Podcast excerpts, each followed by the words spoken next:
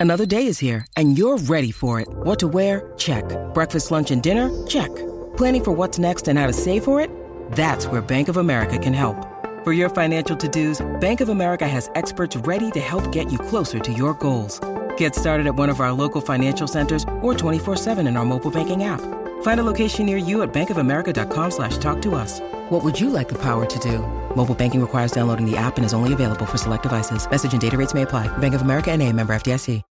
When you need mealtime inspiration, it's worth shopping Kroger, where you'll find over 30,000 mouthwatering choices that excite your inner foodie. And no matter what tasty choice you make, you'll enjoy our everyday low prices, plus extra ways to save, like digital coupons worth over $600 each week. You can also save up to $1 off per gallon at the pump with fuel points. More savings and more inspiring flavors make shopping Kroger worth it every time. Kroger, fresh for everyone. Fuel restrictions apply.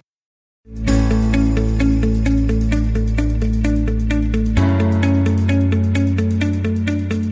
everyone. Welcome back to In My Heart, a podcast truly about all the things in my heart and finding our freedoms.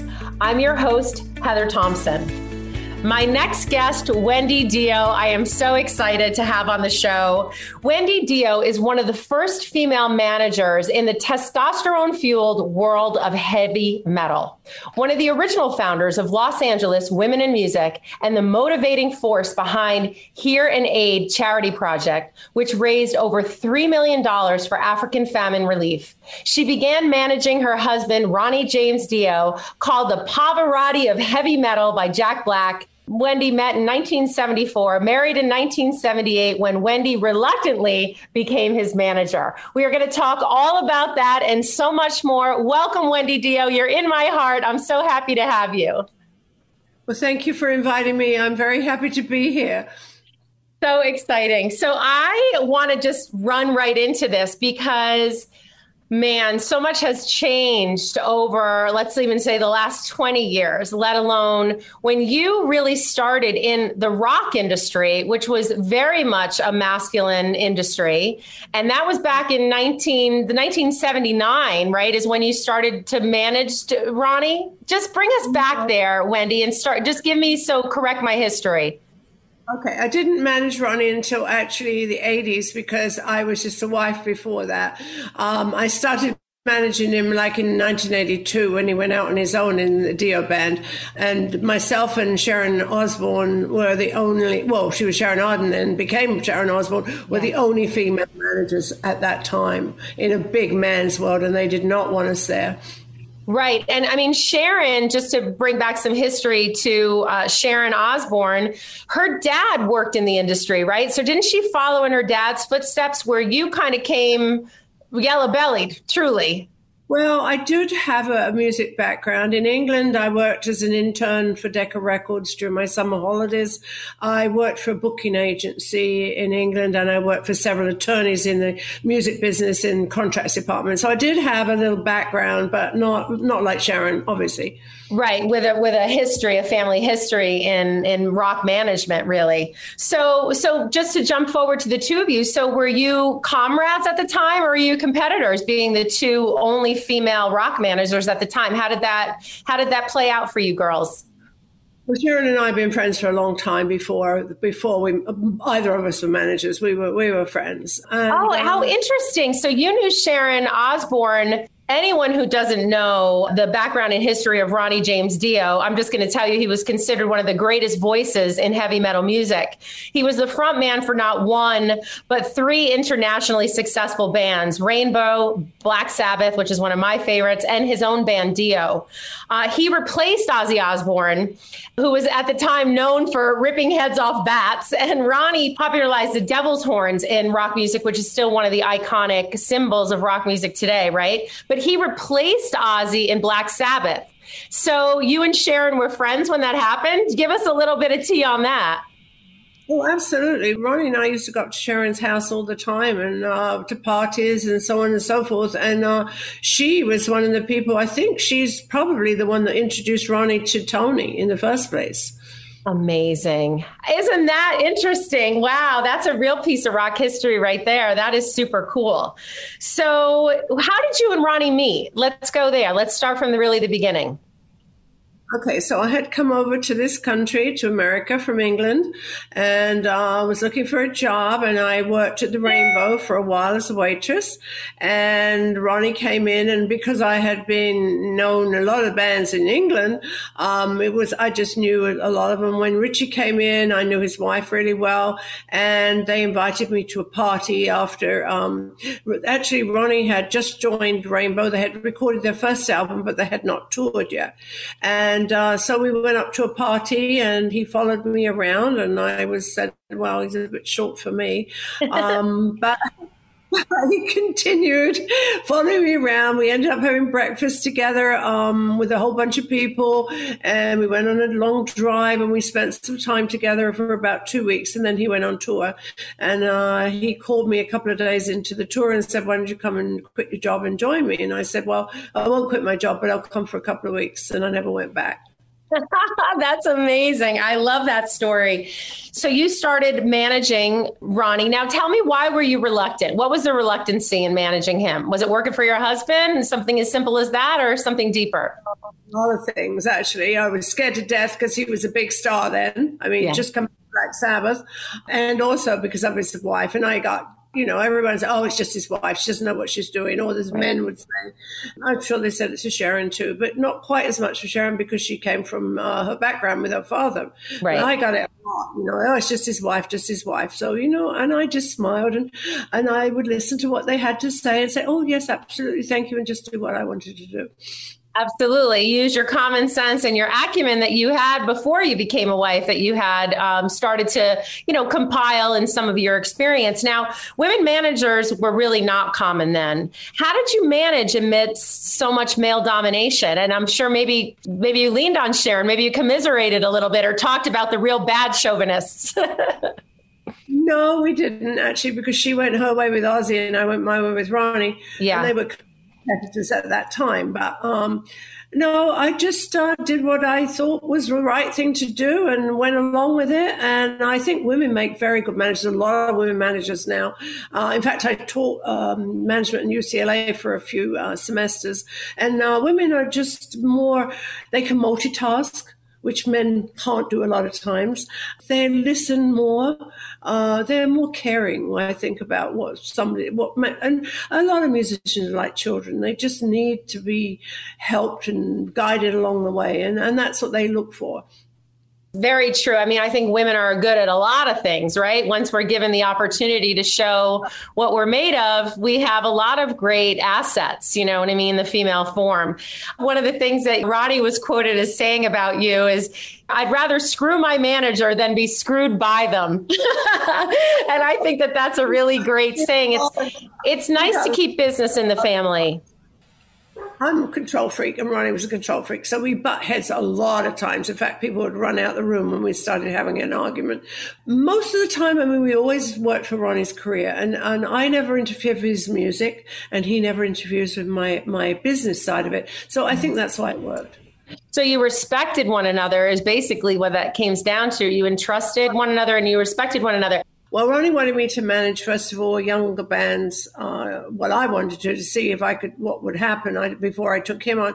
So we went out and found some young bands, which I started to manage as well. Then he got a little bit jealous of the time I was spending with them as well. and then there was a story where we went to Japan, and the uh, the uh, band was opening for Ronnie Rough Cutt, and uh, they were opening for Ronnie in Japan. And of course, Ronnie was staying in a, in a big hotel, and they were staying in a smaller hotel, and I I was back and forth all the time and so on. And we had flown out a very, um, a very well known journalist from England to uh, report on the show. Well, absolutely he had flown all the way from England to Japan, which is a long way.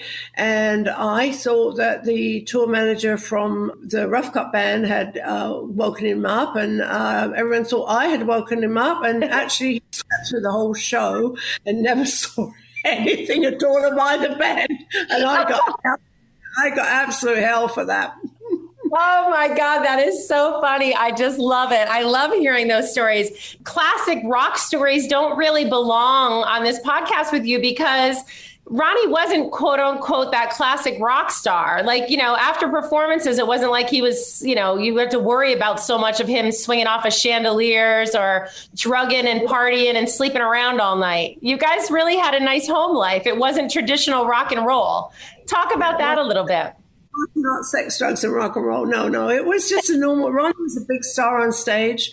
He's yeah. a very humble human being off a stage. He was a, a, wonderful person. Everybody loved him. He could very intelligent. He could talk to anyone from eight to eighty about any subject that they was. He was a huge sports fan. Loved animals. So our home life was mostly, you know, um, with the animals, him watching sports. Uh, he didn't like to go out too much because when he was home off the road, we used to have all our friends come over because we had a big well, we still do a big bar in the house, which we brought actually out of a pub from England. We brought it over from England and put it in the house, and it was something that we always had friends over, and I still continue to do that. I love it. So not necessarily the quote unquote rock star lifestyle, but certainly a rock star with his own bar in his house. I, I love that. That's amazing. So um, one of my favorite stories that you shared was about as a woman, and we're going to talk about this a little bit. Obviously, there are a lot more women in powerful positions than there were, you know, in the early 80s even myself working in the fashion industry, I'm now 51. So I definitely got a cusp being raised in the 70s and working through the 80s. You know, I definitely have still that, you know, glass ceiling and understanding how women were treated differently and all that stuff. But you were really a pioneer in it. And one of the stories that you tell is when you got billed for some chairs and you basically say to the guy, if you're going to bill me for the chairs, then you better ship them to my house, right? So you can share that story if you would with the listeners, and and then if you would just expand a little bit on some of your uh, experience as a woman and and looking out as, as, women today what's some of the advice that you might you know lean in toward for a woman today based on your experience and what you know and how times are changing but the barriers we still have to push through well, the main thing about you know women management, especially managing rock bands, is to dress. Don't dress like the rock stars. Dress like you if you want a million dollars, you better act like you look like you don't need it. So that's what I really used to teach a lot of things about. There's a lot of stuff you can learn along the way, and there's a lot of things you can't be taught. But that is one thing. Always look presentable. Um, you're a business person, and you're going to deal with record companies and publishing companies and promoters, and you want to look like you don't want to look like with your chains and dog things or whatever else. You, you got to look like you a smart business person. Right. Right. Dress the part, act the part, be the part. You're not the rock star. You're the business person. Talking about with Bill Graham is Bill Graham, who unfortunately passed away and became a very good friend of mine after this incident. But Ronnie was playing the day on the green, and it was a, a big festival thing and a big thing. And we were the headliner. And afterwards, I did the box office receipts, and uh, there were like, I don't know, 12 or 24 chairs or something being charged and I said, Well, uh, where are these chairs? Well, what do you want to know? Well, if I bought them, I want them. And it was like twelve hundred dollars, and it wasn't the twelve hundred dollars. It was the principle of the things mm-hmm. that I'm being mm-hmm. charged for something. Which I okay, where are they? Well, you can't have them. And we went back and forth and back and forth and back and forth. In the end, I said, you know what, Bill, I spent $1,200 on lunch. You obviously need it more than I do. So just keep it. Oh, no, no, no. You take it. You take it. You take it.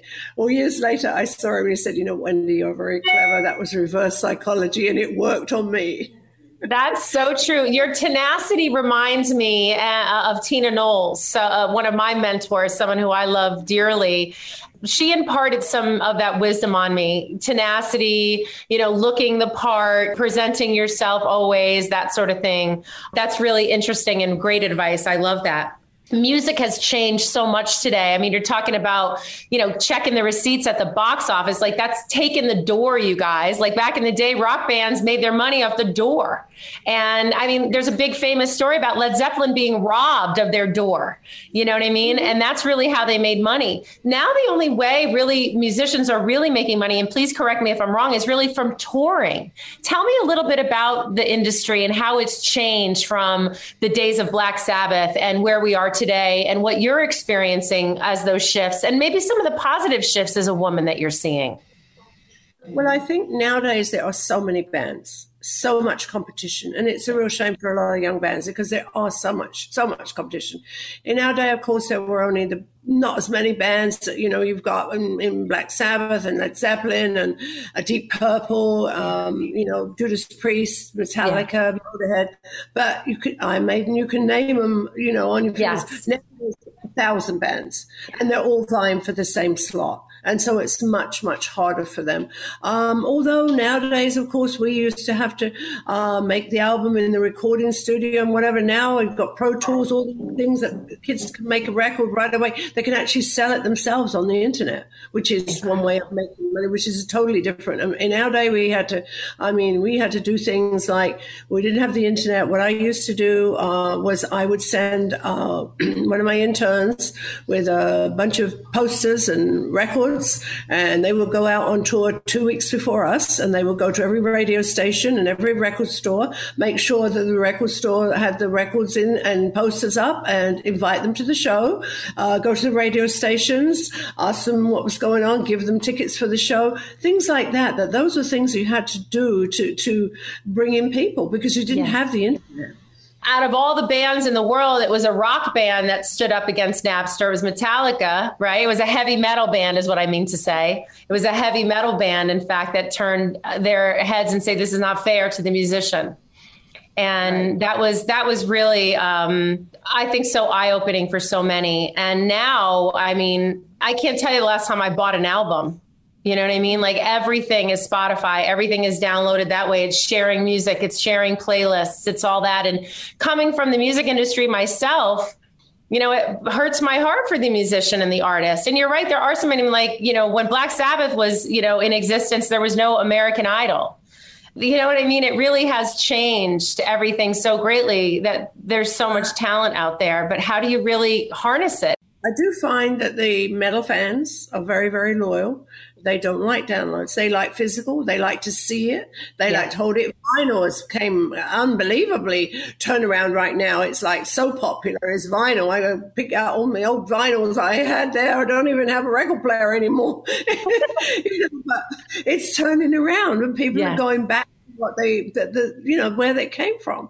The same as like the, the innovators of, of the heavy metal, you know, everybody, young bands are copying them, young bands are playing their music. You've got so many tribute bands, which is great. It's, it's wonderful that they're keeping the music and, you know, the, the music and, and the memories of these people are alive.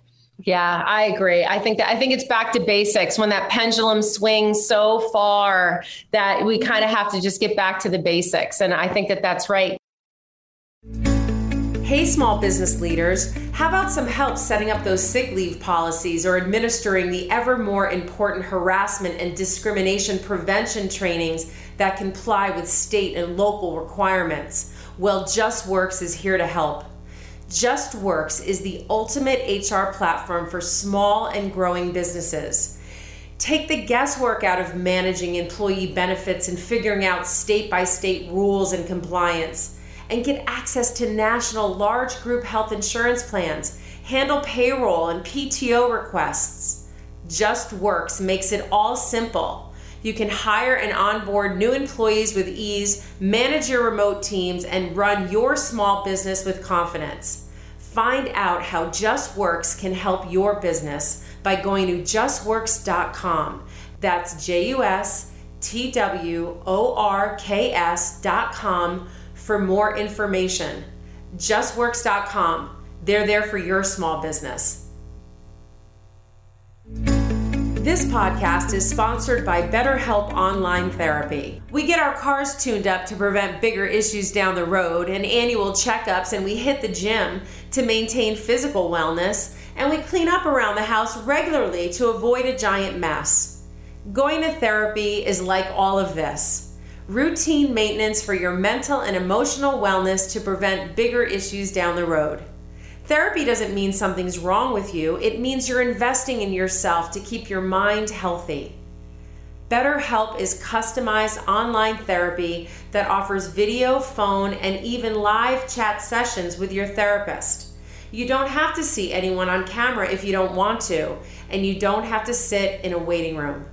BetterHelp is more affordable than in person therapy, and you can start communicating with your therapist in under 48 hours. why invest in everything else and not yourself? This podcast is sponsored by BetterHelp, and In My Heart listeners get 10% off their first month at betterhelp.com slash in my heart. That's B-E-T-T-E-R-H-E-L-P dot com slash in my heart. Dipsea Stories is an app that is full of sexy audio stories and new written stories. So no matter who you're into or what turns you on, Dipsea helps bring to life the stories you want to hear and write from your phone. Get lost in a world where your pleasure is your only priority. Explore your fantasies in a safe and shame-free way. There are hundreds of stories to choose from. And Dipsea, they release new content every week, so there's always more to explore. They even have wellness sessions to help you wind down and explore, and sleep sessions to help you drift off. For listeners of the show, Dipsea is offering an extended 30-day free trial when you go to dipseastories.com slash in my heart. That's 30 days of full access for free when you go to D-I-P-S-E-A stories.com slash in my heart. It's important to seek out pleasure in every area of your life. That's D-I-P-S-E-A stories.com slash in my heart. Ronnie's memory, you know what I mean? The loss, his loss. I mean, the, the year he got diagnosed with cancer was the same year you lost him. It was so much so quickly for you. And I know that he was in the middle of writing his memoir. And I know how painful that must have been for you to finally pick it back up, which you did, and and finish this story. Can you talk a little bit about that journey and what Ronnie set out to do and what you were able to complete for him? Well, he started writing the book. I think it was like late eighties, early nineties. But he he would. It wasn't anything you know that he was um, rushing about. He'd write a couple of chapters, handwritten, bring them into the office, go and type them up. Uh, he'd go on tour, and then come back, write a bit more, and so on. And that's how he did it. And he wrote. Uh, and I actually had a publishing deal for him before, while he was still alive. When he was sick. Uh, he scribbled a lot of stuff, and he also uh, would go on the computer and type bits and pieces that I want to remember to put in the book didn't think he was going to pass away. I, I never, in my wildest dreams, I mean, three weeks before he passed away, he was picking up uh, an, an, award uh, in, in, LA. And, and, you know, that was three weeks before he passed away. And I just thought he was going to beat it. We used to go to Houston every two weeks for his chemo. And uh, we used to skip down the hall saying, we're going to kill the dragon. We're going to kill the dragon because one of his albums is called Killing the Dragon. And we called yeah. the cancer the dragon. So that was, you know, anyway, so, uh, when he passed away, um, well, obviously the publishing deal, I didn't want to deal with it or anything. It was way too soon. As the years went by, people kept asking me about the book because Ronnie had been talking about it. And I said, well, yeah, well, maybe we'll finish it one day. Maybe we'll finish it one day. And Mick Wall, who's a journalist from uh, England and also has many, many books behind him, uh, he was a great friend of Ronnie's and mine and, and had interviewed Ronnie many, many times. So he said, Wendy, you got to get that book out. I, yeah, but I need help. He said, I'll help. I said, okay.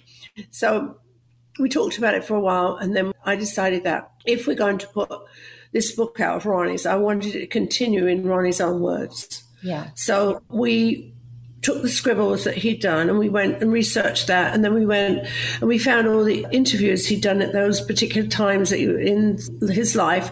And so we tried a lot of it to still continue in Ronnie's own words. And that's how we how we uh, completed it. It's like 11 years now since he passed away. So um, I can't believe that. I can't believe it's been 11 years already. 11 years yeah yeah. How long did it take you to actually pick it back up and finish it was probably in the last couple of years. So, Rainbow in the Dark is the autobiography. That's what it's called, Rainbow in the Dark. And it's illustrated throughout with photographs. Oh, it's beautiful. I'm so glad I'm seeing the cover. There he is. I love him. Oh my God, amazing. Where's the photographs? Going through the photographs because I didn't want to have the normal stage shows and so on. I wanted some personal photos, and that yes. I think was the hardest part because I remember every single place we were at when yeah. those photos were taken and everything. So, well, that think- is beautiful that you have those memories because a lot of the rock wives didn't even know what was happening there. And eh, my, I'm, my, eh, you know what I'm saying? I love autobiographies and I happen to love rock and roll and I happen to love music and those autobiographies of musicians. So I mm-hmm. cannot wait to dig into this one from Eric Clapton's to Keith Richards to Fleetwood Mac's to everybody's autobiography of rock I have read. They all cross paths. You know, that time in music was so unbelievably important. All those rock bands coming out of London, you know, the influence of you know, the blues musicians, you know, here in the States, like that coming together of all that. There's every book has a story about how they interplayed. Obviously, Ronnie and Ozzy's story, and it's all so cool. So I cannot wait to read it. And I got to tell you that my favorite part of those books are the personal photos that you guys share. So I'm so glad that you did that. As painful as it was for you, you're bringing so much joy to share that with everybody. So I'm so glad that you did. Thank you. And I read uh, Rob Halford from Judas Priest book recently, and that was amazing because, uh, well, for me, a lot of the places he talked about, I remember from my childhood, but also the heartwarming way of him coming out and having to tell people that and what he went through in life of not being able to admit that he was gay. And yeah. it was very, very touching for me. He's such a wonderful person and such a good friend. And I, I was, the book made me cry actually. So inspirational really- to share the stories of the journeys of these people. I find that Patti Smith's book did that to me, just kids really talking about her honesty, you know what I mean, and her struggle. I think that they're huge. And those artists, you know, like Ronnie and, you know, the ones that we're talking about that artism comes from emotion, it comes from passion, it comes from heart, it comes from pain, it comes from struggle. And it's super cool that we're going to be able to, to get to read that. Now, not only is Rainbow in the Dark an autobiography, but there is also a career spanning documentary of the life and times of your husband, the legendary rock icon that he is, um, about Dio to be fully authorized by you, right? And so, have you been able to see any of that? Is it authorized? Are you able to join in on it? Tell us a little bit about it. I'm definitely in on it. Yeah. Great. Um, I'm working with these guys from 914 Films and uh, great guys, uh, Don and Damien and uh, Sheena, and um, they're just fantastic. I, am having such a good time with them. And I saw the first cut of it uh, actually two weeks ago. And uh, I was there with my publicist, Sharon Weiss. It's financed by BMG Records. And uh, one of the people, Kathy from BMG, was there, and we watched it. I cried my eyes. I was I so. can imagine. I looked over and Sharon's crying and then Kathy from BMG is crying. It was very, very, very emotional, but very well done. Totally different to the book, completely different because the book finishes in, in 86. This book goes uh, from the beginning right to the end. And it's, oh, that's so good to know. Eddie Trunk and uh, Rob Halford, Glenn Hughes, all these have Lita Ford. They're all talking about Ronnie and telling their stories as well. So it's very, very interesting. Oh my God, Lita Ford was one of my favorites. But first, I want to talk about Jack Black for a second. Can you tell us the story of how Jack and Ronnie had this mutual admiration for each other and how that relationship started? Well, it started with um, Jack uh, Tenacious D put out a, a song called Pass the Torch and everybody was uh, saying it was about Ronnie, and they were all afraid for Ronnie to listen to it because they thought Jack was saying pass the torch. Right? So uh, I played it to Ronnie, and he thought it was hysterical. He said, "I love this guy. I got to get hold of this guy, whatever." So uh, we were doing an album, and there was a song called "Push" in it, and Ronnie said, "Call Warner Brothers. I want, I want him in this video." So I called them and we set up the meeting with uh, Jack's management. And Jack and Kyle came down and played buskers uh, in Ronnie's video. And they got on so well, so unbelievably well, that then Jack, when he was doing uh, The Pick of Destiny, this movie, he called up and said, I really want Ronnie in it. And he actually wrote this whole thing saying, You have to be in the movie, you have to play yourself and everything. So Ronnie did. And they had such a good time together. It was, it was amazing. And actually, there's a bit in the documentary where Jack talks about it. Oh, so, good. I mean, there's nobody quite as magical as Jack Black. So oh, diverse, so dynamically talented and entertaining. He's got an amazing voice. Amazing voice, yeah. Mm-hmm. So, Wendy, for those of you listening, like, I want her to manage me. She doesn't take on new clients, but I know you're never going to retire. You're still so passionate about it and you're still so involved in it. So just tell us a little bit more about that because when you do what you love, it's never work, right? It's only work if there's someplace else you'd rather be. So you've actually made a career out of a passion that you didn't yes, even know yes. you had. know, I have to keep Ronnie's music and his legend alive. So we do that in every way possible. We tie up with our charity as well. So we do the Ride for Ronnie, which motorcycle ride, uh, usually on around Ronnie's passing, which is May 16th. Um, obviously, we couldn't do it last year, but um, yeah. we're hoping to do it next year. And it's about yeah. 350 motorcycles and Harley Davidson sponsors us and it's amazing because they close the freeway and they have the police motorcycle on the side and it's just amazing. They come in and then we have this big, uh, it's like a family affair that starts in the morning. Then we have a, uh, entertainment in the park with whoever's going to show up. We never know because nobody gets paid. So they all just come and volunteer and all the money goes to the, the Ronnie James Dio Stand Up and Shout Cancer Fund. That's and then amazing. In the fall, we do a bowl Ronnie, which is celebrity bowling. Usually Jack plays and Tom Morello has his own ball. Um, so many people come. Dave Grohl, or everyone you can think of who's in town comes, and they do celebrity bowling. And we do this uh, auction where uh, anyone can bid on it, and they can bowl with the celebrities. And it's a really fun evening. Makes money for the charity. We do that. And next year, I have Dio Band going out um, in March uh, with uh, some special effects. It'll be film of Ronnie and special effects. They go out.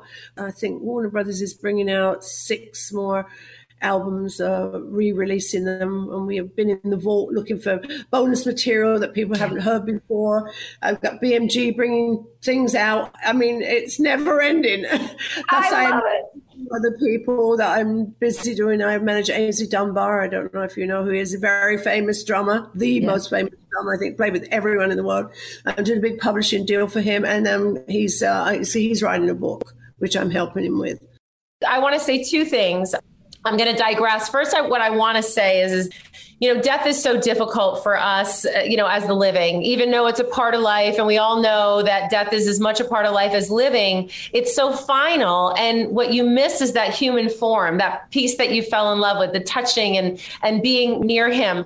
But this is a perfect example of how once you know someone and the soul has lived, they never go anywhere. They may not be here in the human form, but you are celebrating and constantly still moving forward in your life with Ronnie may not physically be at your side, but he's right there at your side and all these memoirs and all the gifts that you're giving. So once someone's able to touch you in your life, whether they're with you physically or not, they never go anywhere. Yeah, I do. I a lot of times in the house, especially in the studio. Yeah. Mm-hmm. Yeah, I think that that's amazing. And then I wanted to say, so the first rock band that I ever really totally fell in love with, like I was like, I have got to be, you know, uh, I'm going to be a roadie. I have to follow people was, was Zeppelin. So they were my first, you know, I fell in love with Zeppelin. I'm still to this day a fan.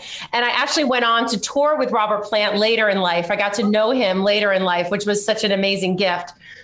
I love you, rock and rollers, and I thank you for your memories and your continued legacy. Thank you so much for being on and sharing a little bit of your story and certainly that of Ronnie. So, I like to ask everybody we find freedom in all different ways and walks of life. And someday freedom could mean one thing to you, and the next day it could mean something else. How do you find your freedom and continue to exercise that for yourself? Oh, well, though I love my charities. I love my charity work. I love to do things. I love the animals. I love to help the animals. Uh, we do a lot of stuff with the animals. Ronnie used to do it too. I go in a cage once a year. Um, about 30 of us friends go in there uh, at the Brittany Foundation, and we have to stay in the cage 24 hours. It's a dollar a minute to get us out. Luckily, I have a lot of friends, so I'm usually drinking champagne and eating eggy sandwiches outside, trying to get the dogs adopted. Um, and that's that's a, that's I love to do that. I love to do that. Um, I work with uh, Freedom Foundation, which is um, teaching kids about American history, recognizing people uh, who've done something good for the world and honoring them. Just different things. I love people. I love to talk to people. I love to work with people, and I just, you know, I, I those are the things I love to do. I love it. And I've loved talking to you so much. I want to thank you so much, my guest, Wendy Dio. You are in my heart always. For those of my listeners who don't follow you already, where can they find you? Where can they lean into um, some of the things coming out on Ronnie? Just give us the 411 just on the on the site dio it's just dio site. Just go type in ronnie james dio you'll come right to the site. And uh, we have twitter and instagram and all those things. I i don't quite know how to do them myself but i have people that do Absolutely. Well, the legacy lives on, and so does all the love. And thank you for being a pioneer and really setting the stage for women that have come after you, and for continually leaning into the work and the charitable efforts, and for sharing Ronnie with us continually. Thank you so much for having me, Wendy. You're in my heart. Thank you so much for your support.